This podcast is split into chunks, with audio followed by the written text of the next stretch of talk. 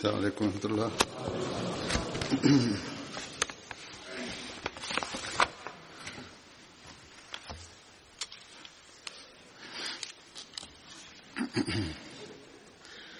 أشهد أن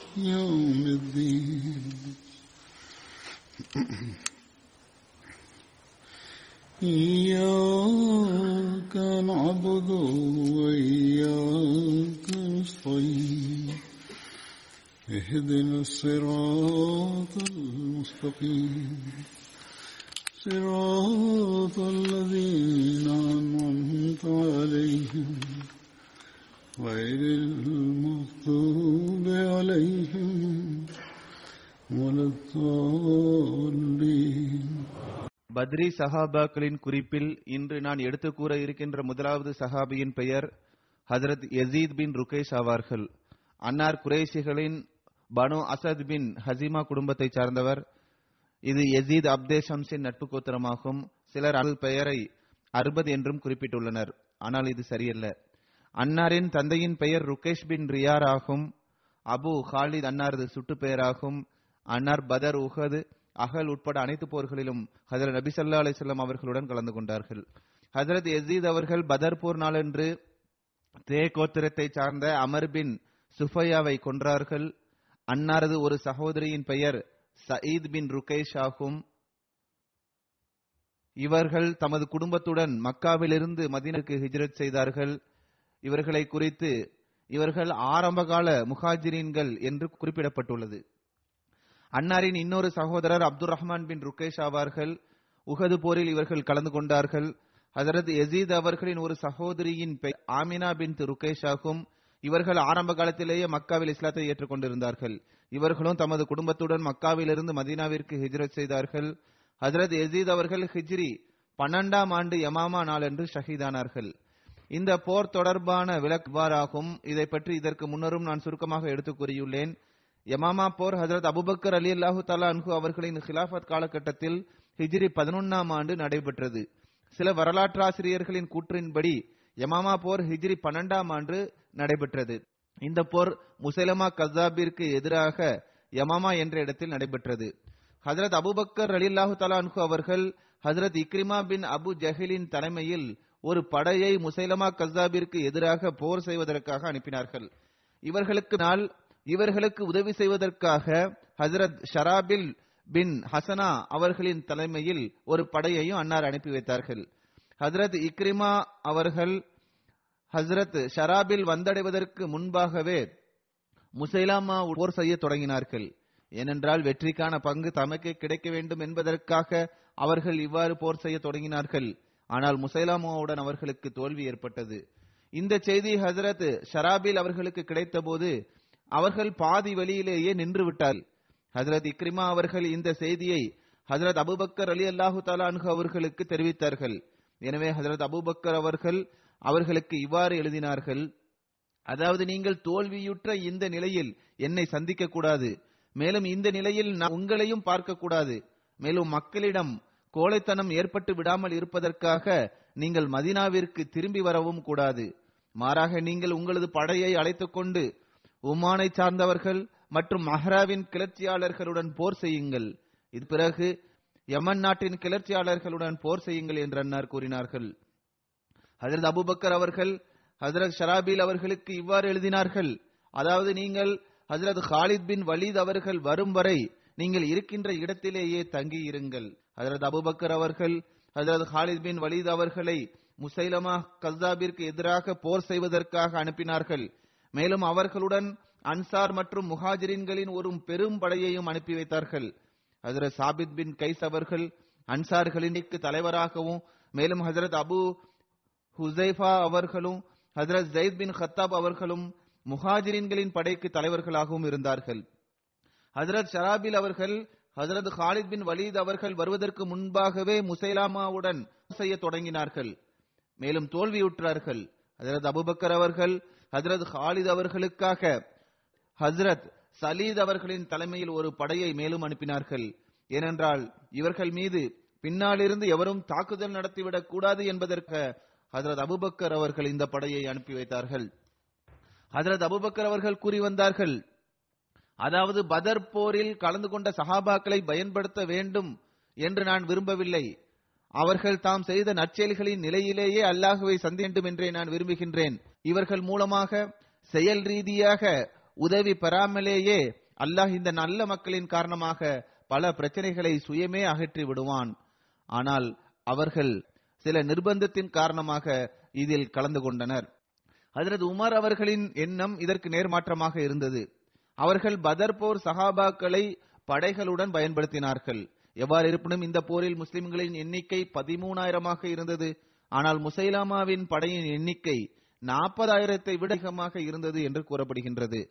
முசைலமா கசாபுடன் நஹாரூர் ரிஜால் பின் உன்ஃபா என்ற ஒரு நபர் இருந்தார். அவர் ஹஜரத் நபி ஸல்லல்லாஹு அலைஹி அவர்களிடம் வந்து திருக்குரான் மற்றும் மார்க்க விஷயங்களை கற்றுக்கொண்டார். சேலமா கஸ்தாபின் நபித்துவ வாதத்தை மறுக்கச் செய்யும் வகையில் யமாமாவிற்கு மார்க்கத்தை கற்றுக் கொடுப்பதற்காக இந்த நபரை ஹதரன் நபி சல்லா அலிசல்லாம் அவர்கள் அனுப்பி வைத்தார்கள். ஆனால் இவர் அங்கு சென்று முர்த்ததாகிவிட்டார் மேலும் இவ்வாறு சாட்சியமும் கூறினார். அதாவது நான் முகமது சல்லா அலிசல்லாம் அவர்கள் இவ்வாறு கூற கேட்டுள்ளேன். அதாவது நபித்துவத்தில் என்னுடன் முசைலாமாவும் இணைக்கப்பட்டுள்ளார். நவுது பில்லா என்ற இந்த பொய்யான விஷயத்தை அவர் அங்கு கூற ஆரம்பித்தார். இவ்வாறு இவர் பொய்யான சாட்சியம் ஒன்றை வழங்கினார். இருப்பினும் மார்க்கத்தை விட்டு விலகிச் சென்றவர்கள் இவ்வாறான பொய்யான விஷயத்தை இட்டுக்கட்டி கூறுகின்றனர். எவ்வாறு இருப்பினும் இவரது கூற்றினால் முசைலமாவின் கோத்திரமான பனு ஹனிஃபாவின் மீது முசைலமாவின் வாதத்தினால் ஏற்படும் தாக்கத்தை விட மிக பெரிய தீயத்தும் ஏற்பட்டது. ஏனென்றால் இவர் தர்பியத் பெறுவதற்காக அனுப்பப்பட்டிருந்தார். இவரது கூற்றை கேட்கின்ற மக்களும் இருந்தனர். முசைலமாவின் நபித்துவ வாதத்தினால் பெரிய அளவில் தாக்கம் இருக்கவில்லைதான். எனினும் இந்த நபரின் கூற்றை கேட்டு மக்கள் மிக பெரும் தாக்க ஆளானார்கள். இவரது சாட்சியத்தை அனைவரும் ஏற்றுக்கொண்டனர். இதன் விளைவாக முசைலமாவிற்கும் அவர்கள் கட்டுப்பட்டனர். மேலும் இவர் அவரிடம் கூறினார் நீங்கள் பெருமானார் சல்லா அலிசல்லாம் அவர்களுக்கு கடிதம் எழுதுங்கள். அவர்கள் உங்களது கூற்றை ஏற்றுக்கொள்ளவில்லை என்றால் அவருக்கு எதிராக நாங்கள் உங்களுக்கு உதவி செய்வோம் என்று கூறினார். ஆக இவர்கள் தரப்பிலிருந்து கிளர்ச்சி செய்யும் வகையில் செய்யப்பட்ட இந்த அறிவிப்பே உண்மையில் போர் நடைபெற்றதற்கான மிக முக்கிய காரணமாகும். ஹசரத் அபுபக்கர் அவர்கள் ஹசரத் ஹாலித் அவர்களை போர் செய்வதற்காக அனுப்பிய அந்த சம்பவத்தின் தொடரில் இவ்வாறு வருகிறது. அதாவது முசைலாமாவிற்கு ஹசரத் ஹாலித் அவர்கள் அருகில் வந்துவிட்டார்கள் என்பது தெரிய வந்தபோது அவன் அக்ரமா என்ற இடத்தில் தமது தங்குமிடத்தை அமைத்தான். மேலும் மக்களை தமது உதவிக்காக அழைத்தான். பெரும் எண்ணிக்கையில் மக்கள் அவன் பக்கம் வரத் தொடங்கினர். அப்போது முஜாபின் முராரா ஒரு படையுடன் வெளியே வந்தபோது முஸ்லிம்கள் அவனையும் அவனது படையையும் பிடித்தார்கள். ஹசரத் ஹாலித் அவர்கள் அவனுடன் வந்தவர்களை கொன்றுவிட்டார்கள் மேலும் முஜாஹாவை உயிருடன் வைத்திருந்தார்கள். இவன் போர் செய்வதற்காக வந்திருந்தான். ஏனென்றால் பனு ஹபீஃபாவின் கோத்திரத்தில் இவனுக்கு மிக பெரும் கண்ணியம் இருந்தது. முஜா பிடிக்கப்பட்ட பிறகு முசைலமாவின் மகன் ஷர்ஜபில் பனு ஹபீஃபாவை தூண்டியவாறு இன்று தைரியத்தை வெளிப்படுத்தி காட்ட வேண்டிய நாளாகும் என்று கூறினான். மேலும் இவ்வாறு கூறினான் நீங்கள் இன்று தோல்வியடைந்து விட்டால் பிறகு உங்களது பெண்கள் அடிமையாக்கப்படுவார்கள். மேலும் அவர்களுடன் திருமணம் செய்யாமலேயே அவர்கள் மூலமாக பயன் பெறப்படும். எனவே நீங்கள் உங்களது கண்ணியத்திற்காக முழுமையாக தைரியத்தை வெளிப்படுத்துங்கள். மேலும் உங்களது பெண்களை பாதுகாத்துக் கொள்ளுங்கள் கூறினான். எவ்வாறு இருப்பினும் போர் நடைபெற்றது. முஹாஜிரின்களின் கொடி ஹசரத் சாலிம் பின் மௌலா அவர்களிடம் இருந்தது. ஆனால் இதற்கு முன்பாக அப்துல்லாஹ் பின் ஹப்சியிடம் இந்த கொடி இருந்தது. ஆனால் அவர் இதாக்கப்பட்டார். மேலும் அன்சார்களின் கொடி ஹசரத் சாபித் பின் கைஸ் அவர்களிடம் இருந்தது. எத்தகைய போர் நடைபெற்றதென்றால் இதற்கு முன்பு இத்தகைய போரை முஸ்லிம்கள் எதிர்கொள்ள வேண்டியது வந்ததில்லை. இந்த போரில் முஸ்லிம்கள் தோல்வியுற்றனர். மேலும் பனு ஹபீஃபாவை சேர்ந்தவர்கள் ஹசரத் ஹாலித் அவர்களால் கைது செய்யப்பட்ட முஜாவை விடுவிப்பதற்காக முன்னேறி வந்தனர். அந்த மக்கள் ஹாலித் அவர்கள் இருந்த கூடாரத்தின் பக்கம் சென்றனர். அப்போது அங்கு ஹசரத் ஹாலித் அவர்களின் மனைவி கூடாரத்தில் இருந்தார்கள். அவர்கள் ஹசரத் ஹாலித் அவர்களின் மனைவியை கொலை செய்ய விரும்பிய போது முஜா நான் அவருக்கு அடைக்கலம் கொடுத்துள்ளேன் என்று கூறி அவர்களை கொலை செய்வதிலிருந்து தடுத்தார். ஆண்களை கொலை செய்யுமாறு முஜா கூறினார். எனவே அவர்கள் கூடாரத்தில் உள்ளவர்களை கொன்றனர். இதற்கு பிறகு போர் கடுமையாக நடைபெற்றது.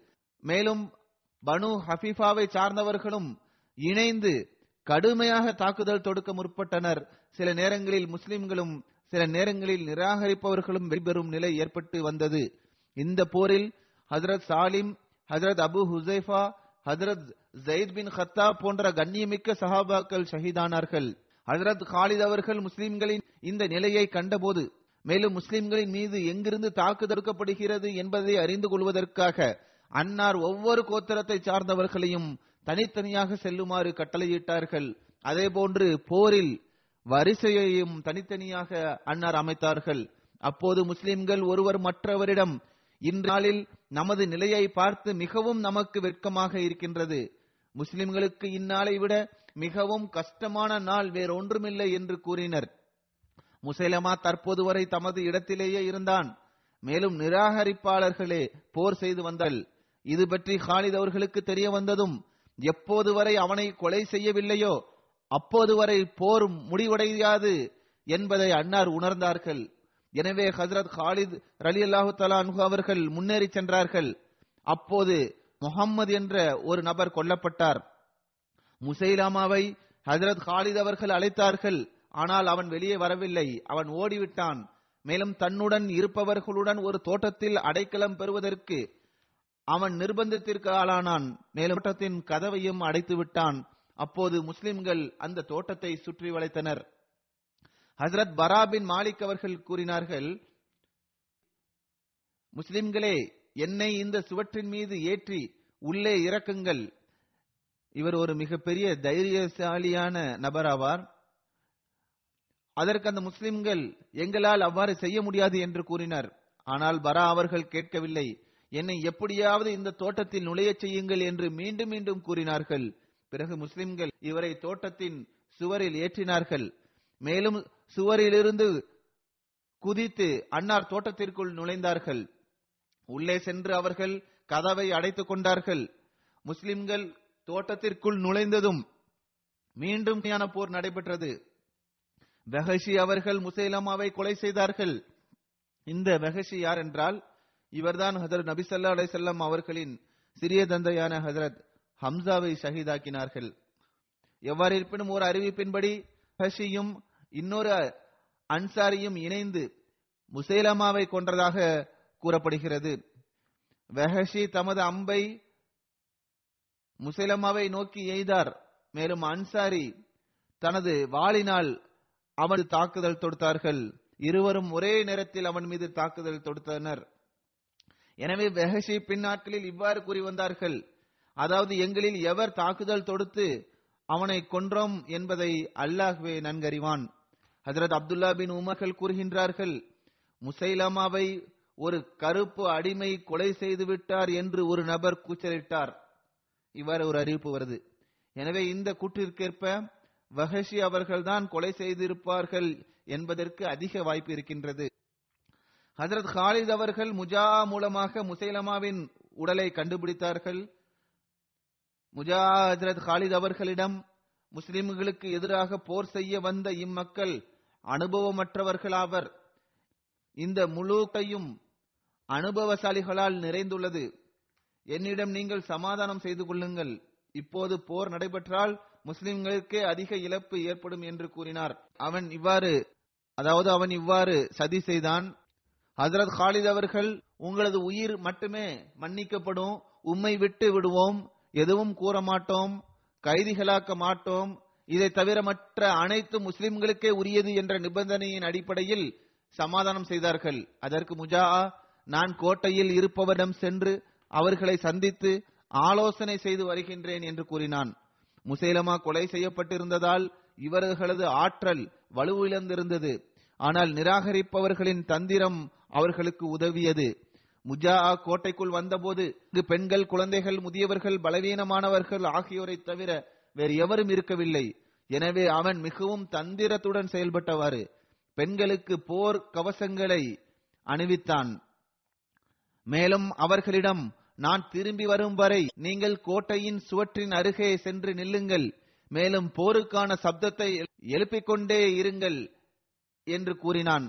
அவன் ஹஜரத் ஹாலித் அவர்களிடம் திரும்பி வந்து நான் எந்த நிபந்தனையின் அடிப்படையில் உங்களிடம் சமாதானம் செய்தேனோ அதை கோட்டையில் உள்ளவர்கள் ஏற்றுக்கொள்ளவில்லை. அதாவது உயிருடன் விட்டு விடுகின்றோம் மற்ற அனைத்தும் முஸ்லிம்களுக்குரியது என்று ஹசரத் ஹாலித் அவர்கள் கூறியதை அவர்கள் ஏற்கவில்லை என்று அவன் கூறினான். மேலும் இவர்களில் சிலர் நாங்கள் மறுக்கின்றோம் என்பதை வெளிப்படுத்துவதற்காக சுவற்றின் அருகே நிற்கின்றனர். மேலும் நான் இவர்களுக்காக பொறுப்பேற்க முடியாது. அது எனது சக்திக்கு அப்பாற்பட்டதாகும் என்று அவன் கூறினான். ஹசரத் ஹாலித் அவர்கள் கோட்டையின் பக்கத்தார்கள். அங்கு போர் வீரர்களைப் போன்று பெண்கள் கவசங்களை அணிந்து நின்று கொண்டிருந்தார்கள். ஏற்கனவே முஸ்லிம்கள் வெற்றி பெற்று விரைவாக திரும்பிச் செல்ல வேண்டும் என்ற எண்ணத்தில் இருந்தனர். எனவே ஹசரத் ஹாலித் அவர்கள் அணை தங்கமும் வெள்ளியும் விலங்குகளும் பெண்கள் மற்றும் அடிமைகளில் பாதி நபர்கள் எங்களுக்கு வழங்கப்பட வேண்டும் என்ற நிபந்தனையின் அடிப்படையில் முஜாவுடன் சமாதானம் செய்தார்கள். இன்னொரு அறிவிப்பில் நான்கில் ஒரு கைதி என்ற நிபந்தனையின் அடிப்படையில் அன்னார் சமாதானம் செய்தார்கள் என்று வந்துள்ளது.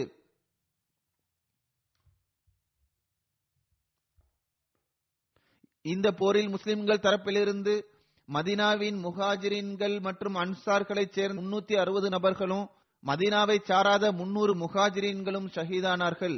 பனு ஹபீஃபாவை சேர்ந்தவர்களில் அக்ரபா மைதானத்தில் எழுநூறு நபர்களும் தோட்டத்தில் ஏழாயிரம் நபர்களும் பின்தொடர்ந்து வந்த நபர்களில் ஏழாயிரம் நிராகரிப்பாளரும் கொல்லப்பட்டனர். இந்த படை மதினா வந்தபோது ஹசரத் உமர் அவர்கள் தமது மகனான ஹசரத் அப்துல்லா அவர்களிடம் நீங்கள் ஜியாதிற்கு முன்பே ஏன் ஷஹீதாகவில்லை? நீங்கள் ஜெய்திற்கு முன்பே ஏன் ஷஹீதாகவில்லை? ஜெயித் ஷஹீதாகிவிட்டார். ஆனால் நீயோ இப்போதும் உயிருடன் இருக்கின்றாயே. நீர் உன் முகத்தை ஏன் என்னிடம் மறைத்துக் கொள்ளவில்லை என்று கேட்டார்கள். அதற்கு ஹசரத் அப்துல்லா அவர்கள் ஹசரத் ஜெயித் அவர்கள் அல்லாஹ்விடம் ஷஹாதத்தை வேண்டினார்கள். அல்லாஹ் அவர்களுக்கு ஷஹாதத்தை வழங்கினான். மேலும் நானும் இது எனக்கு கிடைக்க வேண்டும் என்பதற்காக முயற்சி செய்தேன். ஆனால் அது எனக்கு கிடைக்கவில்லை. எவ்வாறு இருப்பினும் யமாமா போரில் சஹாபாக்கள் அதிகமான எண்ணிக்கையில் ஷஹீதாக்கப்பட்ட பிறகு திருக்குரான் அழிந்துவிடக்கூடாது என்பதற்காக அதர் அபூபக்கர் அவர்கள் திருக்குரானை ஒன்று திரட்டும்படி கற்றலை பிறப்பித்தார்கள். பிறகு அது ஒன்று திரட்டப்பட்டது. ஆக இதுவே யமாமா போரின் விளக்கமாகும். அடுத்து நான் எடுத்துக்கூற இருக்கின்ற சஹாபியின் பெயர் ஹசரத் அப்துல்லா பின் மெஹர்மா ஆகும். அன்னாரின் சுட்டு பெயர் அபு ஹம்மது ஆகும். அன்னார் பனு ஆமீர் பின் லூயி கோத்திரத்தை சார்ந்தவர் ஆவார்கள். அன்னாரை அப்துல்லா அக்பர் என்றும் கூறப்படுகிறது. அன்னார் ஆரம்ப காலகட்டத்தில் இஸ்லாத்தை ஏற்றுக்கொண்ட சஹாபாக்களில் ஒருவர் ஆவார்கள். அன்னாரின் தந்தையின் பெயர் மஹசபா பின் அப்து அசி ஆகும். அன்னாரின் தாயாரின் பெயர் பெஹனானா பின் சஃபான் ஆகும். அன்னாருக்கு பிள்ளைகளில் அன்னாரது மனைவியான ஜைனப் பின் சுராக்காவின் மூலமாக பிறந்த முசாஹிக் என்பவர் பற்றிய குறிப்பு காணப்படுகிறது. ஹசரத் அப்துல்லா பின் மெஹசமா அவர்கள் ஆரம்ப காலத்திலேயே இஸ்லாத்தை ஏற்றுக்கொண்டவர் ஆவார். அன்னாருக்கு இரண்டு ஹிஜ்ரத் செய்வதற்கான நர்பாகியம் கிடைத்தது. ஒன்று அபிசீனியாவிற்கும் மற்றொன்று மதினாவிற்கும் செய்யப்பட்ட ஹிஜ்ரத் ஆகும் இப்னு இசாக் அவர்கள் ஹசரத் அப்துல்லா பின் மெஹசமா அவர்களை ஹசரத் ஜாஃபர் அவர்களுடன் அபிசீனியாவிற்கு ஹிஜ்ரத் செய்தவர்களுடன் இணைத்து குறிப்பிட்டுள்ளார்கள். யூனுஸ் பின் பக்கீர் சலமி மற்றும் பக்காயி மற்றும் இப்னு இஸ்ஹாக் ஆகியோரின் கூற்றை அன்னார் எடுத்து கூறியுள்ளார்கள். இதில் ஹஜரத் அப்துல்லா பின் மஹசமா அவர்கள் அபிசீனியாவிற்கு ஹிஜ்ரத் செய்ததாக குறிப்பிட்டுள்ளார்கள். அன்னார் ஹிஜ்ரத் செய்து மதீனா சென்றதும் ஹஜரத் குல்சூம் பின் ஹிதர்களின் வீட்டில் தங்கினார்கள். பெருமானார் சல்லா அலிசல்லாம் அவர்கள் ஹசரத் அப்துல்லா பின் மெஹசமா மற்றும் ஹசரத் ஃபர்வா பின் உமர் அன்சாரியுடன் சகோதரத்துவ பந்தத்தை ஏற்படுத்தினார்கள். அன்னார் பதர் மற்றும் அதற்கு பிறகு நடைபெற்ற அனைத்து போர்களிலும் கலந்து கொண்டார்கள். அன்னார் பதர் போரில் பங்கு பெற்ற போது அன்னாரது வயது முப்பது ஆகும். அதாவது அபுபக்கர் அவர்களின் ஹிலாஃபத் காலகட்டத்தில் நடந்த யமாமா போரில் அன்னார் ஷஹீதானார்கள். அப்போது அன்னாரது வயது நாற்பத்தி ஒன்னு ஆகும். அன்னாரிடம் ஷஹாதத்து அந்தஸ்தை பெற வேண்டும் என்ற உணர்வு மிகுதியாக இருந்தது.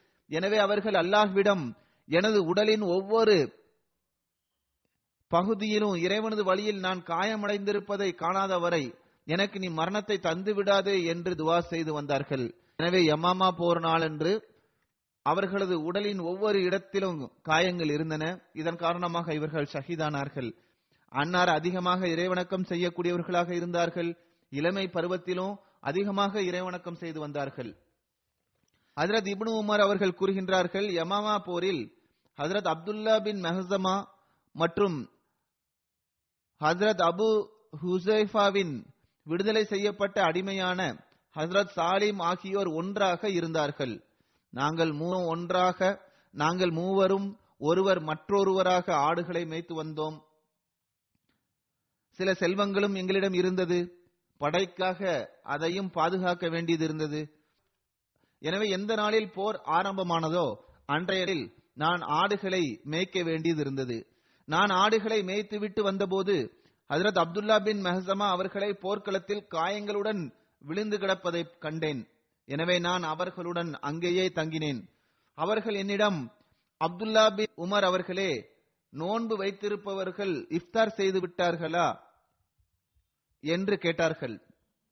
மாலை நேரமாக அது இருந்தது. அதற்கு நான் ஆம் என்று கூறினேன்.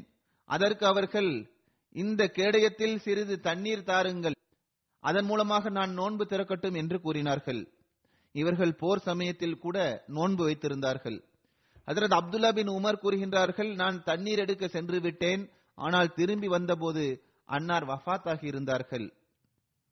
நான் எடுத்து கூற இருக்கின்ற அடுத்த சஹாபியின் பெயர் ஹசரத் உமர் பின் மஹபத் ஆகும் அன்னாரின் பெயர் உமேர் பின் மஹபத் என்றும் வந்துள்ளது. அன்னாரின் தந்தையின் பெயர் மஹபத் பின் அஸ்கர் ஆகும். அன்னார் அன்சார்களின் அவுஸ் கோத்திரத்தின் பனு ஜியாபாவை சார்ந்தவராவார். அன்னார் பதர் உஹத் அகல் உட்பட அனைத்து போர்களிலும் ஹசரத் நபிகள் நாயகம் சல்லா அலிசல்லாம் அவர்களுடன் கலந்து கொண்டார்கள். ஹசரத் உமர் பின் மஹபத் அவர்கள் ஹுனேன் போர் நாளன்று நூறு தைரியசாலிகளுடன் இணைந்து செய்த சஹாபாக்களில் ஒருவராவார்கள். அவர்களது வாழ்வாதாரத்திற்கு அல்லாஹ்வே போதுமானவனாக இருந்தான். அவர்கள் கசர் நபி சல்லா அலிசல்லம் அவர்களுடன் இணைந்து துணை நின்றார்கள். ஒரு அறிவிப்பில் இவ்வாறு வந்துள்ளது. ஹதரத் அப்துல்லா பின் உமர் அவர்கள் கூறுகின்றார்கள் ஹுனே நாளன்று எங்களது நிலை எவ்வாறு இருந்தது என்றால் முஸ்லிம்களின் இரு பிரிவினர்கள் புறமுதுகு காட்டினர். ஹசரத் ரசுல்லா சல்லா அலிசல்லம் அவர்களுடன் நூறு நபர்கள் கூட இருக்கவில்லை. ஹுனேன் போரின் போது பெருமானார் சல்லா அலிசல்லம் அவர்களுடன் நிலைநின்ற சஹாபாக்களின் எண்ணிக்கையை பொறுத்தவரை பல்வேறு அறிவிப்புகளின் அடிப்படையில் அந்த சஹாபாக்களின் எண்ணிக்கை எண்பது என்றும் நூறுக்கு இடைப்பட்டதாக இருந்தது என்றும் வந்துள்ளது. சிலர் நூறு பேர் என்று கூறுகின்றனர். எவ்வாறு இருப்பினும் இவர்கள் எண்ணிக்கையில் மிக குறைவாகவே இருந்தனர். அடுத்து நான் எடுத்து கூற இருக்கின்ற சஹாபியின் பெயர் ஹசரத் நுமான் பின் மாலிக் ஆகும். அன்னார் நுமான் பின் கவுக்கல் என்றும் அழைக்கப்படுகின்றார்கள். இமாம் புகாரி அவர்கள் அன்னாரின் பெயரை இப்னு கௌக்கல் என்று கூறியுள்ளார்கள். அல்லாமா பத்ருத்தீன் ஐனி அவர்கள் இவர் ஒரு ஆலிமாவார். புகாரியின் விளக்கத்தில் இவ்வாறு எழுதுகின்றார்கள். இப்னு கௌக்கல் அவர்களின் முழு பெயர் நோமான் பின் மாலிக் பின் சலபா பின் அஸ்ரம் ஆகும் மேலும் சலபா அல்லது அரம் ஆகியோரின் சுட்டு பெயர் கௌகப் ஆகும். அன்னார் ஊனமுற்றவராக இருந்தார்கள். அன்னாரின் தந்தையின் பெயர் நுமான் பின் சலபா ஆகும். தாயாரின் பெயர் உம்ரா பின் ஜியாத் ஆகும். அன்னார் அன்சார்களின் ஹஜ் கோத்திரத்தின் பனு கணமை சார்ந்தவர். இந்த கோத்திரம் பனு கௌக்கல் என்ற பெயரால் பிரசித்தி பெற்றிருந்தது. இப்னு ஹிஷாமின் கூற்றிற்கேற்ப ஹசரத் நோமான் பின் மாலிக் அவர்கள் கௌக்கல் என்ற பெயரால் பிரபலியமடைந்திருந்தார்கள். மேலும் இப்ஷாம் அவர்கள் அன்னாரை பற்றி அன்னார் பனு தாது கோத்திரத்தை சார்ந்தவர் என்று குறிப்பிட்டுள்ளார்கள். கௌக்கல் என்று ஏன் இவர்கள் அழைக்கப்பட்டார்கள் என்பது குறித்து கடந்த முறையும் ஒரு குத்பாவில் நான் குறிப்பிட்டிருந்தேன். அதாவது மதீனாவில் எந்த தலைவரிடமாவது ஒருவர் அடைக்கலம் பெற்றுவிட்டால் அவரிடம் நீங்கள் எந்த மலையின் மீது வேண்டுமானாலும் ஏறிக்கொள்ளுங்கள் நீங்கள் விரும்புகின்ற வகையில் எப்படி வேண்டுமானாலும் இருங்கள். அதாவது இப் நீர் எப்படி வேண்டுமானாலும் இரு. நீர் எது குறித்தும் அச்சம் கொள்ள வேண்டாம் என்று அவர்களிடம் கூறப்படும். அடைக்கலம் கொடுக்கக்கூடிய அம்மக்கள் கவாக்கிலா என்ற பெயரால் பிரபலமடைந்திருந்தார்கள். இப்னு ஹிஷாம் கூறுகின்றார்கள் இத்தகைய தலைவர்கள் அடைக்கலம் கொடுக்கின்ற போது ஓர் அம்பை கொடுத்து இந்த அம்பை எடுத்துக்கொண்டு நீர் எங்கு வேண்டுமானாலும் செல் என்று கூறுவார்கள். அதில் நூமான் அவர்களின் பாட்டனாரான சலபா பின் தாத் அவர்களும் கவுக்கள் என்று அழைக்கப்பட்டு வந்தார்கள். அவர்கள் அடைக்கலம் கொடுக்கின்றவர்களில் ஒருவராவார்கள். அவ்வாறே ஹஸ்ரஜ் கோத்திரத்தின் தலைவர் கனம் பின் அவுஃபும் கவுக்கல் என்று அழைக்கப்பட்டார்கள். சஆத் பின் உபாதா அவர்களும் கவுக்கல் என்ற சுட்டுப்பெயரால் பிரபலமடைந்திருந்தார்கள் பனு சாலிம் பனு கனம் பனு அவுஃப் பின் ஹஸ்ரஜ் ஆகியோரும் கவுக்கல் என்று அழைக்கப்பட்டு வந்தனர். பனு அவுஃபின் தலைவர் ஹசரத் உபாதா பின் சாமித் அவர்கள் ஹஜரத் நோமான் பின் மாலிக் அவர்கள் பதர் உஹது போர்களில் கலந்து கொண்டார்கள். மேலும் போரில் ஷஹீதானார்கள். அன்னாரை சஃப்வான் பின் உமையா என்பவன் ஷஹீதாக்கினான். இன்னொரு அறிவிப்பிற்கேற்ப அன்னாரை ஆபான் பின் சயீத் என்பவன் ஷஹீதாக்கினான் என்று வருகிறது. Hazrat Noman bin Malik Hazrat Mujassir bin Ziyad Hazrat Ubada bin Sas ஆகிய மூவரும் உஹது போரின் சந்தர்ப்பத்தில் ஒரே கபரில் நல்லடக்கம் செய்யப்பட்டார்கள். ஹஜரத் நபி சல்லா அலிசல்லாம் அவர்கள் உகது போருக்காக சென்றபோது அப்துல்லா பின் அபி சலூல் அவர்களிடம் ஆலோசனை பெற்றபோது ஹஜரத் நுமான் பின் மாலிகர்கள் இவ்வாறு கூறினார்கள் யார் ரசூல் அல்லாஹ் சல்லா அலிசல்லம் அல்லாஹின் மீது ஆணையாக நான் நிச்சயமாக சொர்க்கம் செல்வேன் என்று கூறினார்கள். அதற்கு பெருமானார் சல்லா அலிசல்லம் அவர்கள் அது எப்படி? என்று கேட்டார்கள். அதற்கு அதர நூமான் அவர்கள் அல்லாஹுவை தவிர வணக்கத்திற்குரியவன் வேறு யாரும் இல்லை. மேலும் நீங்கள் அல்லாஹ்வின் தூதராவீர்கள் என்று நான் சாட்சி கூறுகின்றேன்.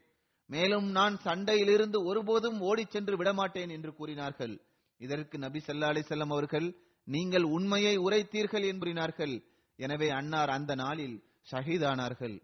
ஹசரத் ஹாலித் பின் அபு மாலிக் ஜாதி அவர்கள் அறிவிக்கின்றார்கள் நான் எனது தந்தையின் நூலில் இந்த அறிவிப்பை கண்டேன். அதாவது ஹசரத் நோமான் பின் கௌக்கல் அன்சாரி அவர்கள் இவ்வாறு துவா செய்தார்கள். எனது இறைவா உன் மீது ஆணையாக சூரியன் மறைவதற்கு முன் நான் எனது ஊனமுற்ற கால்களுடன் சொர்க்கத்தின் பசுமை நிறைந்த தோட்டத்தில் நடக்கக்கூடியவன் இருப்பேன். எனவே அவர்கள் அந்த நாளிலேயே ஷஹீதானார்கள். அதில் நபிகள் நாயம் சல்லா அலிசல்லாம் அவர்கள் கூறினார்கள் அல்லாஹ் அவரது துவாவை ஏற்றுக்கொண்டு விட்டான். பெருமானார் சல்லல்லாஹு அலிசல்லாம் அவர்களுக்கு கஷ்பின் வடிவில் இதனை அல்லாஹ் வெளிப்படுத்தி கா- காட்டின் அன்னார் கூறினார்கள் அவர் சொர்க்கத்தில் நடந்து சென்று கொண்டிருப்பதை நான் கண்டேன். மேலும் அங்கு அவர் ஊனமாகவோ பதற்றமாகவோ இருக்கவில்லை என்று அன்னார் கூறினார்கள். ஹசரத் அபு ஹுரேரா அவர்கள் அறிவிக்கின்றார்கள் நான் ஹசரத் நபி சல்லாஹலம் அவர்களிடம் வந்தேன். அப்போது பெருமானார் ஸல்லல்லாஹு அலைஹி அவர்கள் ஹைபரில் இருந்தார்கள். சஹாபாக்கள் அதை வெற்றி கொண்டிருந்தனர். நான் யார் ரசூலல்லா சல்லல்லா அலை செல்லும் எனக்கும் பங்கு தாருங்கள் என்று கூறினேன். அதற்கு சயீத் பின் ஆசர்களின் மகன் யார சூழல்லா இவருக்கு பங்கை வழங்காதீர்கள் என்று கூறினார்கள். ஹஜரத் அபு ஹுரேரா அவர்கள் கூறுகின்றார்கள் இவர் நோமான் பின் கவுக்கல் அவர்களை கொலை செய்தவராவார். இப்னு சயீத் பின் ஆஸ் அவர்கள் கூறினால் தஹாமாவில் இருக்கின்ற சான் மலை அதிரத் அபு ஹுரேராவின் கோத்திரமான அவுஸ் கோத்திரத்தை சார்ந்தவர்களின் மலைகளில் ஒரு மலையாக இருந்தது. நாம் நாங்கள் அதன் உச்சியில் இருந்தோம். அப்போது ஆடி மேய்த்தவாறு எங்களிடம் ஒருவர் வந்தார். மேலும் நான் ஒரு முஸ்லிமை கொன்று விட்டதாக என் மீது குற்றம் சுமத்தினார். பிறகு அவர் இவ்வாறு கூறினார் எவருக்கு அல்லாஹ் என் கைகளின் மூலம் கண்ணியத்தை வழங்கியுள்ளானோ அவரது கைகளினால் அவன் என்னை இழிவுபடுத்துவதில்லை என்று அவர் கூறினார். சுஃபான் கூறி வந்தார்கள் பெருமானார் சல்லா அலிசல்லாம் அவர்கள் அந்த நபருக்கு பங்கை வழங்கினார்களா இல்லையா என்பது எனக்கு தெரியாது. ஹதரத் ஜாபிர் அவர்கள் என்றார்கள் ஹதரத் நோமான் பின் கவுக்கல் நபி சல்லா அலிசல்லாம் அவர்களிடம் வந்து நபிகள் நாயகமே சல்லா அலிசல்லம் நான் கடமையான தொழுகையை நிறைவேற்றி ரமலான் மாதத்தின் நோன்பையும் நோற்று ஹலாலை ஹலாலாகவும் ஆக்கியவாறு அதிலயும் அதிகப்படுத்தாமல் இருந்தால் நான் சொர்க்கத்தில் நுழைந்து விடுவேனா என்று கேட்டார்கள். அதற்கு பெருமானார் சல்லா அலை செல்லம் அவர்கள் ஆம் என்று பதில் கூறினார்கள். எனவே அவர்கள் இறைவன் மீது ஆணையாக நான் இதில் எதையும் அதிகமாக்க மாட்டேன் என்று கூறினார்கள். ஹசரத் ஜாபீர் அவர்கள் அறிவிக்கின்றார்கள் நுமான் பின் கவுக்கல் அவர்கள் பள்ளிவாசலுக்குள் வந்தபோது பெருமானார் ஸல்லல்லாஹு அலைஹி அவர்கள் ஹுத்பா பேரூரை வழங்கிக் கொண்டிருந்தார்கள். பெருமானார் சல்லா அலைஹி அவர்கள் அவர்களிடம் நுமானே இரண்டு ரக்கத்துகளை தொழுங்கள் என்று கூறினார்கள். ஜும்மாவின் சுண்ணத்துகளை நிறைவேற்றுவது தொடர்பான விவகாரம் இங்கு எடுத்துக் கூறப்பட்டுள்ளது. அவர்கள் பள்ளிக்கு வந்தபோது பெருமானார் சல்லா அலை செல்லம் அவர்கள் குதுபா கொடுத்துக் கொண்டிருந்தார்கள். பெருமானார் சல்லா அலை செல்லம் அவர்கள் ஹஜரத் நோமான் பின் கௌக்கல் அவர்களிடம் இரண்டு ரக்காத்துகளை சுருக்கமாக தொழுங்கள் என்று கூறினார்கள். ஜும்மா குத்துபா கொடுக்கப்பட்டு கொண்டிருக்கும் நிலையில் ஜுமாவின் இரண்டு ரக்கத்து சுண்ணத்துகளை சுருக்கமாக தொழ வேண்டும். பிறகு பெருமானார் சல்லா அலிசல்லாம் அவர்கள் கூறினார்கள் இமாம் ஹுத்துபா கொடுத்து கொண்டிருக்கும் போது உங்களில் ஒருவர் வருவாரேயானால் அவர் இரண்டு ரக்குகளை தொழ வேண்டும். மேலும் அந்த இரண்டு ரக்கத்துகளையும் சுருக்கமாக தொழ வேண்டும் என்று கூறினார்கள். அடுத்து நான் எடுத்துக் கூற இருக்கின்ற சஹாபியின் பெயர் ஹசரத் ஹுபை பின் அதி அன்சாரி ஆகும் அன்னார் அவுஸ் கோத்திரத்தின் பனு ஹஜபா பின் அவுஃப் குடும்பத்தை சார்ந்தவர். ஹசரத் உமேர் பின் வக்காஸ் அவர்கள் மக்காவிலிருந்து மதினா ஹிஜ்ரத் செய்த போது பெருமானார் சல்லா அலிசல்லாம் அவர்கள் அவர்களுக்கும் ஹசரத் ஹுபே பின் அதி அவர்களுக்கும் இடையில் சகோதரத்துவ பந்தத்தை ஏற்படுத்தினார்கள். அர் பதர் போரில் பங்கு பெற்றார்கள். இந்த போரில் அன்னார் ஹாரிஸ் பின் ஆமிர் என்பவனை கொலை செய்தார்கள். பதர்பூரில் முஹாஜிரின்களின் பொருட்களை கண்காணிக்கும் பொறுப்பு அன்னாரிடமே இருந்தது. ஹஜரத் ஹுபை பின் அதி அவர்கள் ஹிஜ்ரிலாம் ஆண்டு ரஜி சம்பவத்தில் பங்கு பெற்றார்கள். ஹசரத் ஹுபை பின் அதி மற்றும் ஹசரத் ஜயத் பின் தஸ்னா ஆகியோரை இணை வைப்பவர்கள் கைது செய்தார்கள். மேலும் மக்கா அழைத்து சென்றார்கள். மேலும் மக்கா சென்று இந்த இரண்டு சஹாபாக்களையும் விற்று விட்டார்கள் ஹாரிஸ் பின் ஆமீரின் மகன்கள் தமது தந்தையான ஹாரிஸ் கொல்லப்பட்டதற்கு பழி வாங்குவதற்காக அன்னாரை விலைக்கு வாங்கினார்கள். ஹாரிஸை ஹுபைப் அவர்கள் பதர் போர் நாள் என்று ஷஹீதாக்கினார்கள். இப்னு இஸ்ஹாக்கின் கூற்றிற்கேற்ப ஹஜீர் பின் அபு எஹாப் தமீமி என்பவன் ஹசரத் ஹுபேப் அவர்களை விலைக்கு வாங்கினான். இவன் ஹாரிஸ் குடும்பத்தின் நண்பனாவான். இவரிடமிருந்து ஹாரிஸின் மகன் உக்பா என்பவன் தனது தந்தையின் கொலைக்கு பதிலாக பழிவாங்க வேண்டும் என்பதற்காக ஹசரத் ஹுபேப் அவர்களை விலைக்கு வாங்கினான். உக்பா பின் ஹாரிஸ் என்பவன் ஹசரத் ஹுபைப் அவர்களை பனு நஜாரிடமிருந்து வாங்கியதாகவும் கூறப்படுகிறது. அதே போன்று அபு யஹாப் இக்ரிமா பின் உ ஜஹீல் அஹ்னஸ் பின் ஷுரேக் உபேதா பின் ஹக்கீம் உமையா பின் அபு உத்பா ஹத்ரமியின் மகன்கள் மற்றும் சஃப்வான் பின் உமா இவர்கள் அனைவரும் இணைந்து ஹஜரத் ஹுபேப் அவர்களை விலைக்கு வாங்கியதாகவும் வருகிறது. இவர்கள் அனைவரது மூதாதையர்களும் பதர் போரில் கொல்லப்பட்டார்கள். இவர்கள் அனைவரும் ஹசரத் ஹுபேப் அவர்களை வாங்கி உத்பா பின் ஹாரிஸில் கொடுத்து விட்டார்கள். மேலும் இவன் தனது வீட்டில் அன்னரை கைதியாக்கி வைத்திருந்தான். புகாரியில் ரஜி சம்பவம் தொடர்பாக இவ்வாறான விளக்கம் எழுதப்பட்டுள்ளது.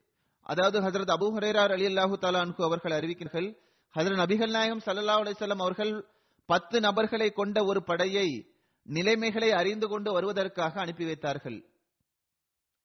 Asim bin Umar bin Khattab அவர்களின் பாட்டனாரான ஆசிம் பின் சாத் அன்சாரி அவர்களை இந்த படைக்கு அமீராக நியமித்தார்கள். இந்த மக்கள் சென்றனர். அஸ்பான் மற்றும் மக்காவிற்கு இடையே இருக்கின்ற பஹ்தா என்ற இடத்தை இவர்கள் அடைந்ததும் இவர்களை பற்றி ஹுனேஸ் கோத்திரத்தின் ஒரு கிளையான பனு லஹ்யானிற்கு எவரோ ஒருவர் தகவல் கொடுத்து விட்டார். இதை கேட்டு பனு லஹியானின் ஏறக்குறைய இருநூறு அம்பு எய்யும் நபர்கள் வெளியேறி வந்தார்கள். இவர்களது காலடியின் அடையாளங்களை வைத்து இவர்கள் தொடர்ந்தார்கள் இறுதியில் எங்கு இந்த பத்து நபர்கள் பேரித்தம்பழங்களை சாப்பிட்டார்களோ அந்த இடத்தை இவர்கள் கண்டுபிடித்தனர்.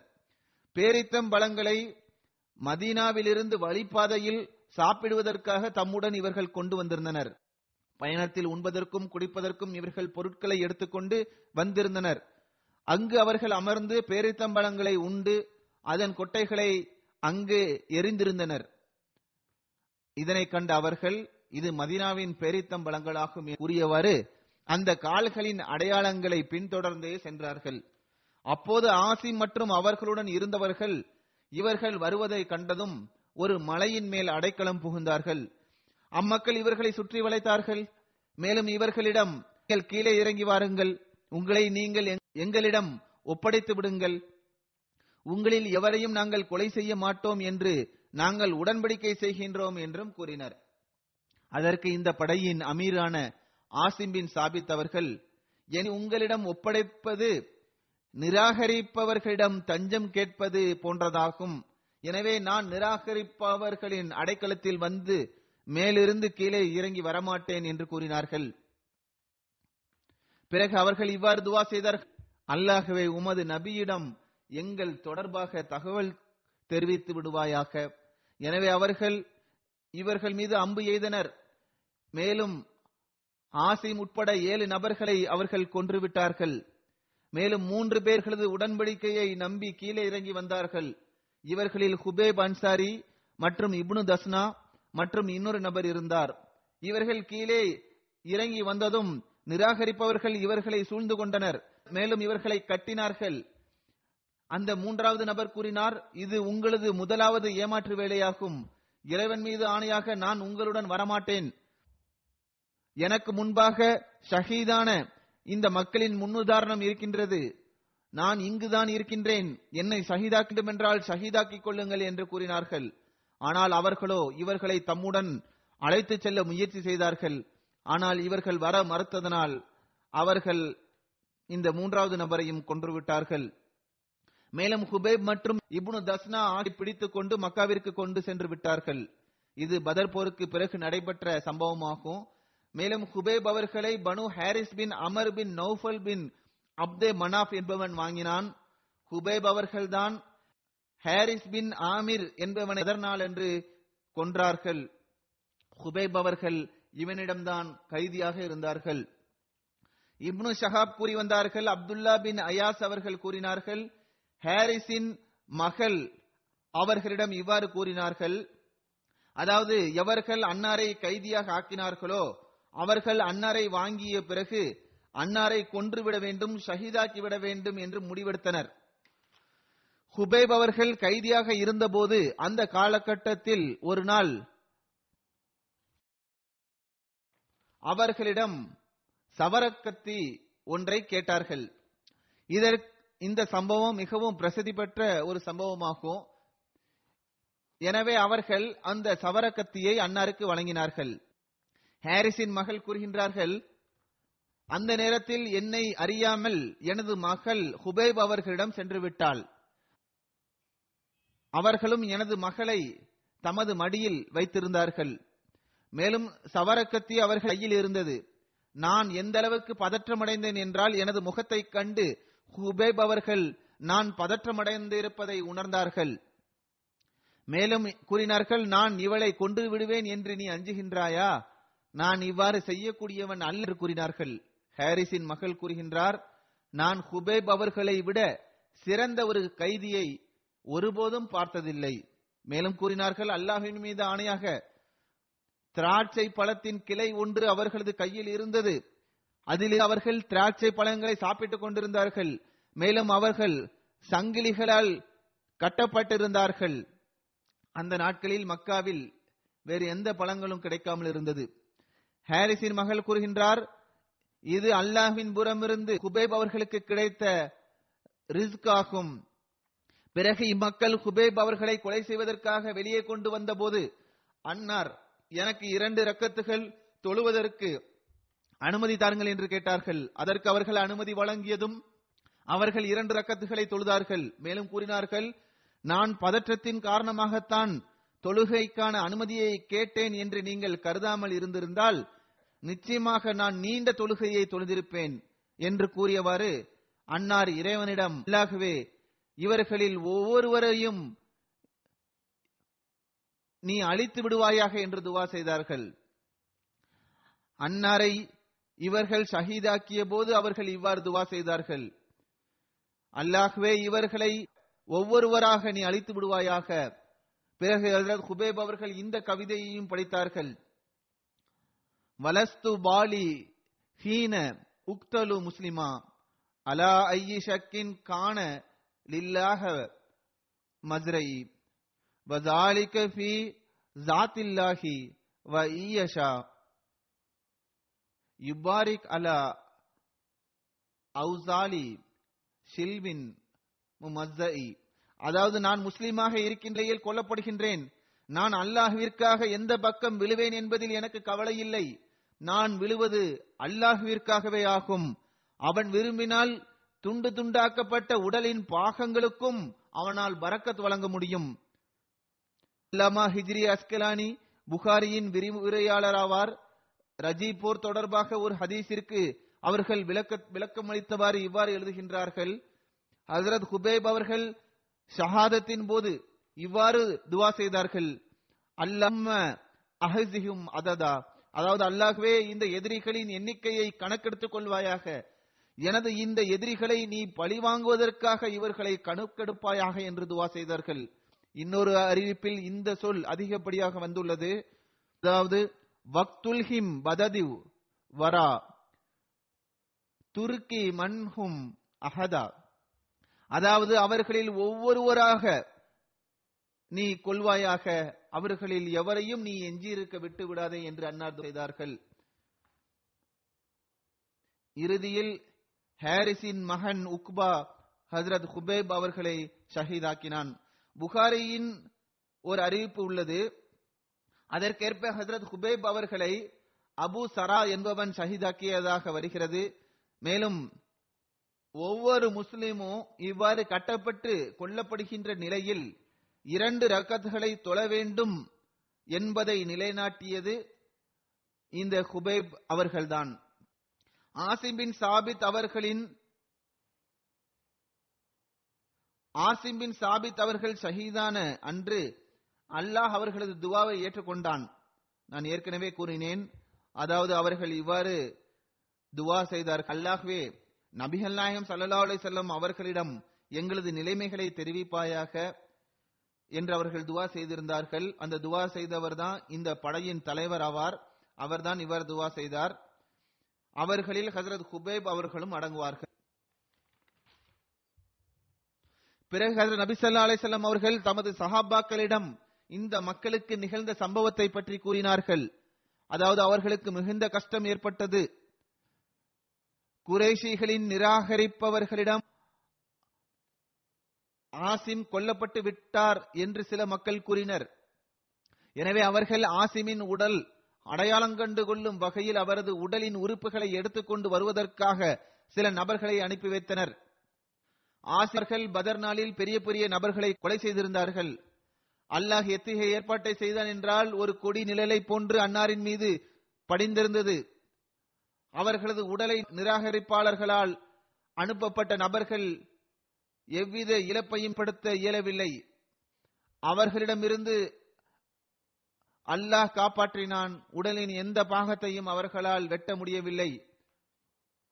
ஹஜரத் ஹுபைப் அவர்கள் சகிதாக்கப்பட்ட போது அன்னார் இவ்வாறு துவா செய்தார்கள். அல்லாஹ்வே உனது ரசூல் சலாஹ் செல்லம் அவர்கள் வரை எனது சலாத்தை எட்ட வைப்பதற்கான எந்த வழியும் எனக்கு இல்லை. எனவே நீயே என் தரப்பிலிருந்து பெருமானார் சல்லல்லா அலைஹி செல்லம் அவர்களுக்கு சலாத்தை எட்ட வைப்பாயாக என்று துவா செய்தார்கள். ஹசரத் ஹுபைப் அவர்கள் கொல்லப்படுவதற்காக மேடையில் ஏற்றப்பட்ட போது அவர்கள் செய்தார்கள்? கூறுகின்றார்கள் ஒரு இணை வைப்பவன்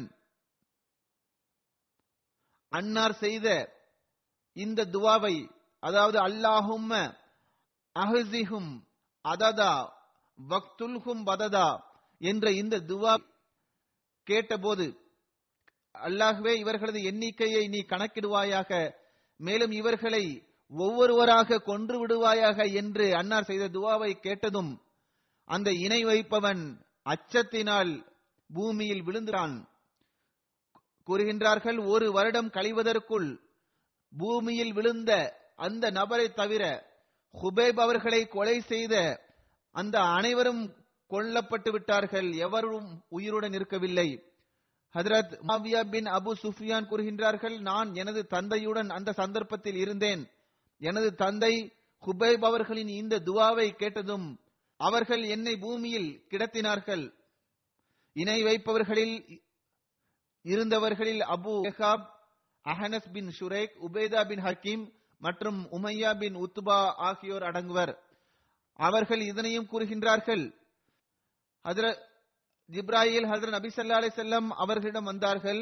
மேலும் இந்த சம்பவத்தை பற்றி தெரிவித்தார்கள். எனவே பெருமானார் சல்லா அலி செல்லம் அவர்கள் தமது சஹாபாக்களுக்கு இந்த சம்பவத்தை பற்றி எடுத்து கூறினார்கள். சஹாபாக்கள் கூறுகின்றார்கள் அந்த நாளில் பெருமானார் சல்லா அலைஹி அவர்கள் அமர்ந்திருந்தார்கள். அவர்கள் கூறினார்கள் சபை ஒன்று கூடியிருந்தது அன்னார் அமர்ந்திருந்தார்கள். அப்போது பெருமானார் சல்லா அலைஹி அவர்கள் கூறினார்கள் அலைக்குமுஸ் சலாம். யா ஹுபைப் அதாவது ஹுபைபே உம் மீது இறைவனின் சாந்தி உண்டாவதாக என்று அன்னார் கூறினார்கள். மேலும் அன்னார் கூறினார்கள் குறைஷிகள் அன்னாரை கொலை செய்து விட்டார்கள். இது சஹி புகாரியின் விளக்கத்தில் எழுதப்பட்டுள்ளது.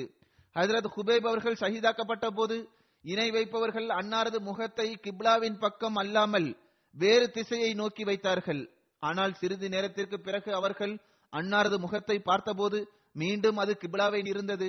அம்மக்கள் மீண்டும் மீண்டும் ஹசரத் ஹுபைப் அவர்களின் முகத்தை வேறு திசையை நோக்கி வைத்தனர். ஆனால் அதில் அவர்களுக்கு வெற்றி கிடைக்கவில்லை. இறுதியாக இணை வைப்பவர்கள் அதனை அப்படியே வைத்து விட்டார்கள். இறுதியாக இணை வைப்பவர்கள் அதனை அப்படியே விட்டு விட்டார்கள். ஓர் அறிவிப்பில் இவ்வாறு வருகிறது. குறைசிகள் ஹுபேப் அவர்களை ஒரு மரத்தின் கிளையில் தொங்க விட்டார்கள். மேலும் அம்பினால் குத்தி கொலை செய்தார்கள். அந்த சபையில் சயீத் பின் ஆர் என்ற ஒரு நபர் இருந்தார். இந்த நபர் பிறகு இஸ்லாத்தை ஏற்றுக்கொண்டார். அதற்கு உமர் அவர்களின் ஹிலாஃபத் காலகட்டம் வரை இவரது நிலை எவ்வாறு இருந்தது என்றால் ஹசரத் குபேப் அவர்கள் தொடர்பான சம்பவம் இவருக்கு நினைவுக்கு வரும்போதெல்லாம் இவர் மீது அச்சத்தின் நிலை ஏற்றுவிடும் ஏனென்றால் இவர் அநீதி இழைக்கக்கூடியவர்களில் இருந்தார். பின்னாட்களில் முஸ்லீமாகிவிட்டார். இவர்கள் தொடர்பான சம்பவம் மேலும் இருக்கின் அதிகமாக இருக்கின்றது. இது தொடர்பாக இனி வரும் நாட்களில் நான் எடுத்துக் கூறுவேன். இப்போது நான் ஒரு அறிவிப்பை செய்ய விரும்புகின்றேன். தாரிகே அஹ்மதியத் துறையை சார்ந்தவர்கள் ஒரு வெப்சைட்டை தொடங்கியுள்ளனர். அது உருது மற்றும் ஆங்கில மொழியை கொண்டதாகும். இதில் தாரிகே அஹ்மதியத் அதாவது அஹ்மதியத்தின் வரலாறு மற்றும் வரலாறு தொடர்பாக ஜமாத் அச்சிட்டு வெளியிட்டுள்ள ஆதாரங்கள் கொடுக்கப்பட்டுள்ளது. உதாரணமாக அதாவது வாக்களிக்கப்பட்ட மசி அலை செல்லாம் அவர்கள் காலத்தின் ஹலீஃபாக்கள் மசீம் அலிசல்லாம் அவர்களுடைய சஹாபாக்கள் அமதியத்தின் சுஹதாக்கள் காதியானின் தர்வேஷ்கள் முபல்லிகீன்கள் மற்றும் இயக்கத்தின் சான்றோர்கள் ஆகியோரின் வாழ்க்கைகள் தொடர்பாக புத்தகங்கள் இடம்பெற்றுள்ளன. கட்டுரைகள் நினைவு கூறத்தக்க புகைப்படங்கள் மற்றும் அகமதியத்தின் தாரிகே அகமதியத்தின் எத்தனை தொகுதிகள் இதுவரை வெளிவந்துள்ளனவோ அவை அனைத்தும் இதில் உள்ளது. மேலும் கிளை அமைப்புகள் மற்றும் நாடுகள் மற்றும் நகர்ப்புற ஜமாத்துகளின் வரலாறுகள் இயக்கத்தின் சான்றோர்கள் எழுதிய எழுத்துக்கள் பத்திரிகைகள் போன்றவைகளும் இதில் இடம்பெற்றன ஆராய்ச்சி கட்டுரைகளும் கொடுக்கப்பட்டுள்ளன. மிக முக்கிய ஜமாத் நிகழ்ச்சிகள் ஜமாத் கட்டடங்கள் உதாரணமாக பள்ளிவாசல்கள் மிஷன் ஹவுஸ்கள் தலைமையக அலுவலகங்கள் கல்விக்கூடங்கள் மருத்துவமனைகள் டிஸ்பென்சரிஸ் விருந்தினர் இல்லம் போன்ற புகைப்படங்களுடன் அறிமுகமும் கொடுக்கப்பட்டுள்ளது. யூடியூபின் ஒரு வீடியோ சேனல் மூலமாக எம்டிஏவின் சில முக்கிய டாக்குமெண்ட்ரியும் கொடுக்கப்பட்டுள்ளது. இதில் அகமதியா ஜமாத்தின் ஆரம்ப கால தற்போது வரையுள்ள மிக முக்கிய வரலாற்று சம்பவங்களை உள்ளடக்கிய டாக்குமெண்ட்ரி கொடுக்கப்பட்டுள்ளது. இன்ஷால்லா ஜும்மாவிற்கு பிறகு நான் இந்த வெப்சைட்டை லான்ச் செய்வேன். இரண்டாவது ஒரு வருத்தத்திற்குரிய செய்தியாகும் என்னவென்றால் நமது பழைய மிஷினரி சஃபியூர் ரஹ்மான் ஹுர்ஷி சாஹிப் அவர்கள் ஆப்பிரிக்காவிலும் பல்வேறு பகுதியிலும் முபல்லிக்காக பணியாற்றியுள்ளார்கள். பிறகு நுஸ்ரத் ஆர்ட் பிரஸின் மேனேஜராகவும் இருந்துள்ளார்கள். இவர்கள் பதினாறு செப்டம்பரில் தமது எழுபத்தி ஐந்தாவது வயதில் ஹார்ட் அட்டாக்கின் காரணமாக வஃத்தாகிவிட்டார்கள். இன்னால் இல்லாஹி வாய் இன்னாலிஹி ராஜுவன் இவர்களது ஜனாசா காயிப் தொழுகையை நான் தொலை வைப்பேன். அன்னார் ஹசரத் வாக்களிக்கப்பட்ட மசி அலைசல்லாம் அவர்களின் சஹாபியான ஹசரத் மௌலவி குதிரத்துல்லா சாஹிப் அவர்களின் பேரனார்கள் அவர்களின் தந்தையும் வாழ்க்கையை அர்ப்பணித்திருந்தார்கள். ஹசரத் முஸ்லிமோத் அவர்களின் வழிகாட்டுதலுக்கு ஏற்ப சிந்து பகுதியில் அன்னார் தொண்டாற்றினார்கள். சஃபியூர் ரஹ்மான் சாஹிப் ஆரம்ப கல்வியை ரபுவாவில் பயின்றார்கள். பிறகு அவர்களது தாய் ஒரு கனவை கண்டார்கள். இதனால் ஆயிரத்தி தொள்ளாயிரத்தி அறுபத்தி ஒன்னாம் ஆண்டு ரப்வாவில் உள்ள ஜாமியா அஹ்மதியாவில் சேர்ந்தார்கள். ஆயிரத்தி தொள்ளாயிரத்தி எழுபதாம் ஆண்டு ஷாஹித் பட்டம் பெற்றார்கள். இவர்களுக்கு இரண்டு மனைவிமார்கள் உள்ளனர். முதல் மனைவியின் மூலமாக ஒரு மகள் இருக்கின்றார் இரண்டாவது மனைவிக்கு கொள்ளடையாது அன்னாரது மகளும் இங்குதான் இருக்கின்றார்கள். ஜாமியா தேர்ச்சி பெற்ற பிறகு சில காலத்திற்கு அன்னார் ரப்வாவில் உள்ள தலைமையக அலுவலகங்களில் இருந்தார்கள். பிறகு சக்வாலில் முபல்லிக்காக இருந்தார்கள். பிறகு ஒரு வருடம் வரை வாக்களிக்கப்பட்ட மசி அலிசல்லாம் அவர்களின் சஹாபியான ஹஜரத் ஹக்கீம் அப்துல்லா சாஹிப் அவர்களுடன் இணைந்து இவர்கள் தொண்டாற்றினார்கள். ஆயிரத்தி தொள்ளாயிரத்தி எழுபத்தி இரண்டாம் ஆண்டு சிரோலியன் அனுப்பப்பட்டார்கள். அவர்கள் கூறுகின்றார்கள் ஆப்பிரிக்கா செல்லும் போது ஹஜரத் மூன்றாவது கலிபத்துல் மசி அவர்கள் என்னிடம் ஆப்பிரிக்காவுடன் அன்பு செலுத்தி வாருங்கள் என்று எனக்கு போதனை செய்தார்கள். இந்த போதனையை நான் பற்றி பிடித்துக் கொண்டேன். பிறகு அன்னார் இறை உதவி தொடர்பான ஒரு சம்பவத்தை குறிப்பிடுகின்றார்கள். சிராலியோனில் நீண்ட தொலைதூர ஒரு பகுதிக்கு நீண்ட நேரம் நடந்தும் கடலில் பயணித்தும் சென்றவாறு மாலை நேரத்தில் மக்கள் குடியிருக்கின்ற ஒரு இடத்தை நாங்கள் அடைந்தோம். இவர்களுடன் ஒரு முதிய ஆப்பிரிக்க அகமதியும் இருந்தார். அங்கு சென்றதும் ஊரின் சீஃப் அங்கு இருக்கவில்லை. எனவே அவர்களது மரபிற்கு ஏற்ப சீஃப் இமாமிடம் அவர்கள் சென்றார்கள். சீஃப் இமாம் இவர்கள் கூற்றை கேட்க மறுத்துவிட்டார். மேலும் ஊரை விட்டு வெளியேற்றியும் விட்டார். இரவாகி கொண்டு இரவு நேரமாகி கொண்டிருந்தது. தங்குவதற்கான எந்த இடமும் இல்லாமல் இருந்தது. திரும்பி செல்ல இவர்கள் ஆயத்தமானார்கள். சிறிது நேரத்தில் ஊரிலிருந்து காட்டுப்பகுதி இங்கு ஆரம்பமாகிவிடும். அவர்கள் கூறுகின்றார்கள் நாங்கள் சென்று கொண்டிருந்தோம். மிகவும் கஷ்டமான நிலைமையாக இருந்தது. அப்போது எங்களை பார்த்து உயரமான இடத்தில் அமர்ந்திருந்த ஒரு நபர் குரல் கொடுத்தார். பிறகு அவர் தனது குடிசையில் எங்களுக்கு அடைக்கலம் வழங்கினார். இதற்கு பிறகு வேறு சில குரல் எங்களுக்கு கேட்க ஆரம்பித்தது. மக்கள் எங்களை அழைக்க ஆரம்பித்தார்கள். எங்களிடம் அவர் அந்த மக்கள் வந்து சீஃப் இமாம் உங்களை திருப்பி வரும்படி அழைக்கின்றார். ஏனென்றால் உங்களை அவர் வெளியேற்றியதிலிருந்து அவரது தலையில் கடுமையான தலைவலி ஆரம்பமாகிவிட்டது என்று மக்கள் கூறினர். எனவே அவர் இவர்களால் தான் எனவே அந்த சீஃப் இமாம் இவர்களால் தான் எனக்கு இந்த தலைவலி வந்திருக்கலாம். எனவே அவர்களை திருப்பி அழைத்து வாருங்கள் என்று கூறினார். எவ்வாறு இருப்பினும் இவர்கள் திரும்பி சென்றனர். அனைத்து ஊர் மக்களையும் அந்த சீஃப் இமாம் ஒன்று திரட்டினார். அவர்கள் கூறுகின்றார்கள் இரவில் நாங்கள் தப்லீக் செய்தோம். பத்து பன்னெண்டு நபர்கள் அகமதியத்தை ஏற்றுக்கொண்டார்கள். சீஃப் இமாமின் தலைவலி தொடர்பாக கூறுகின்றார்கள் நாங்கள் சூரா ஃபாத்திகாவை ஓதி ஊதினோம். பிறகு அது அல்லாஹுவின் சரியாகிவிட்டது இவ்வாறு அல்லாஹ்வே இவர்களுக்கு தங்குவதற்கான ஏற்பாட்டையும் செய்துவிட்டான். அது மட்டுமின்றி பயத்தையும் வழங்கினான். சிராலியோனில் பிரிண்டிங் பிரஸை தொடங்குவதற்கான சந்தர்ப்பம் அன்னாருக்கு கிடைத்தது. அதில் மூன்றாவது கலிஃபத்துல் மசி அவர்கள் அங்கு சில குறிப்பான மிஷலை அனுப்பி வைத்தார்கள். அது அங்கு பொருத்தப்பட்டது. அந்த காலத்தில் பிரஸ் அங்கு வெற்றிகரமாக அமையவில்லைதான். ஆனால் இவர்கள் மிகவும் சிறப்பான முறையில் அதை நடத்தி வெற்றிகரமானதாக ஆக்கினார்கள். அதாவது மூன்றாம் கலிபத்துல் மசி அவர்கள் இந்த பிரஸை குறித்து மிகவும் புகழ்ந்தும் கூறுள்ளார்கள். இதற்கு பிறகு இவர்கள் நைஜீரியாவில் பணியமர்த்தப்பட்டார்கள். அங்கும் இவர்கள் ஜமாத்தின் பிரஸை நிறுவினார்கள். அப்போது வேலை செய்யும் போது அவர்களுக்கு ஒரு விபத்தும் ஏற்பட்டது. அவர்களது ஒரு விரல் துண்டாகிவிட்டது. சிகிச்சை செய்தார்கள். ஆனால் அது சரியாகாமலேயே இருந்தது. அன்றைய நாட்களில் ஹசரத் மூன்றாவது ஹலிஃபத்துல் மசி அவர்கள் லண்டனில் இருந்தார்கள். அவர்களுக்கு இது பற்றி தெரிய வந்ததும் இவர்களிடம் லண்டன் வந்து சிகிச்சை செய்யுமாறு கூறினார்கள். பிறகு அல்லாஹின் அருளால் அது சரியாகிவிட்டது. பிற அக்கீம் பிரஸ் இங்கு நிறுவப்பட இருந்தது. அப்போது ஹசரத் நான்காவது ஹலிஃபத்துல் மசி அவர்கள் நீங்கள் இங்கு பிரஸை நிறுவுவதற்கு முயற்சி செய்யுங்கள் என்று அன்னாரிடம் கூறினார்கள். மேலும் இதற்கென்று ஒரு குழுவை நியமித்தார்கள். அதில் முஸ்தபா சாபிர் சாஹிப் மற்றும் முபாரக்கா சாக்கி சேப் ஆகியோரும் அடங்குவர். இவர்களுடன் அன்னாரையும் இணைத்தார்கள். பிறகு அப்போதிருந்து அல்லாஹ்வின் அருளால் பிரஸ் இயங்கிக் கொண்டு வருகின்றது. பதினேழு வருடங்கள் அன்னாருக்கு ஆப்பிரிக்க நாடுகளில் உள்ள சேராலியோன் நைஜீரியாவில் தொண்டான் நர்பாகியம் கிடைத்தது. ஆயிரத்தி தொள்ளாயிரத்தி தொண்ணூத்தி எட்டாம் ஆண்டு நான்காவது ஹலிஃபத்துல் மசி அவர்கள் ஆப்பிரிக்கா சுற்றுப்பயணம் செய்தபோது கேமரூன் சென்று அங்கு ஜமாத்தை உருவாக்குங்கள் என்று அன்னாரிடம் கூறினார்கள். எனவே அவர்களுக்கு மிகுந்த கஷ்டத்திற்கு பிறகு விசா கிடைத்தது. மேல் அவர்கள் அங்கு சென்றார்கள். மேலும் ஒரு மாதம் வரை கேமரூனில் தங்கினார்கள். தப்லீக்கிற்கான சந்தர்ப்பமும் அவர்களுக்கு கிடைத்தது. மேலும் அவர்களது நேர்காணலும் ரேடியோவில் ஒளிபரப்பானது. அந்த சுற்றுப்பயணத்தின் போது ஒரு குடும்பத்திற்கு பைய நர்பாகியமும் கிடைத்தது. ஆயிரத்தி தொள்ளாயிரத்தி எண்பத்தி எட்டாம் ஆண்டு அன்னார் பாகிஸ்தான் திரும்பி வந்து விட்டார்கள். பிறகு லாகூரில் முரபியாக தொண்டாற்றினார்கள். இங்கும் பல சந்தர்ப்பங்களில் ஜல்சாவிற்கு வருகை தந்துள்ளார்கள்.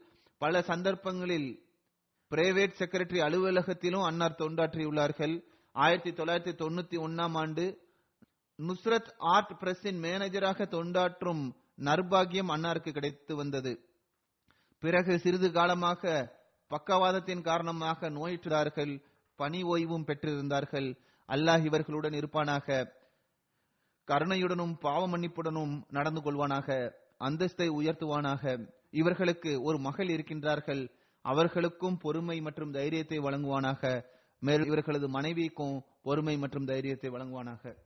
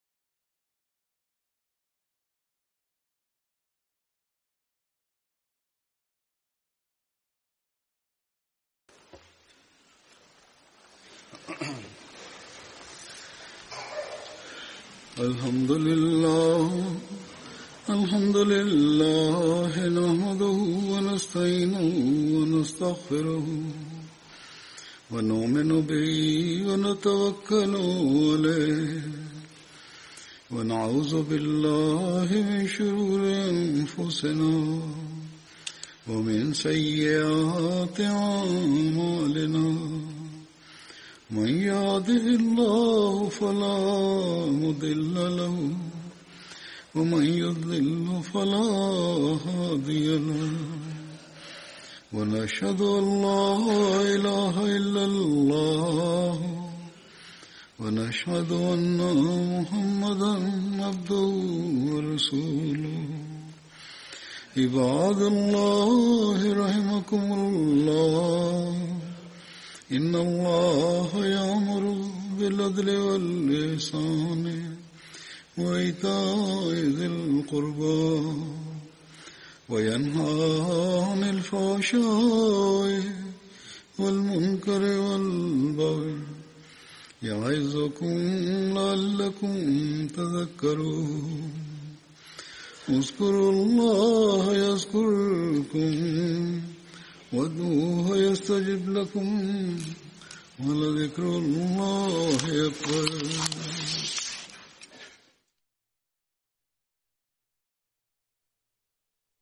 اللهم صل على محمد وعلى آل محمد. كما صليت على إبراهيم وعلى آل إبراهيم. إنك حميد مجيد. اللهم بارك على محمد وعلى آل محمد كما باركت على إبراهيم وعلى آل إبراهيم إنك حميد مجيد.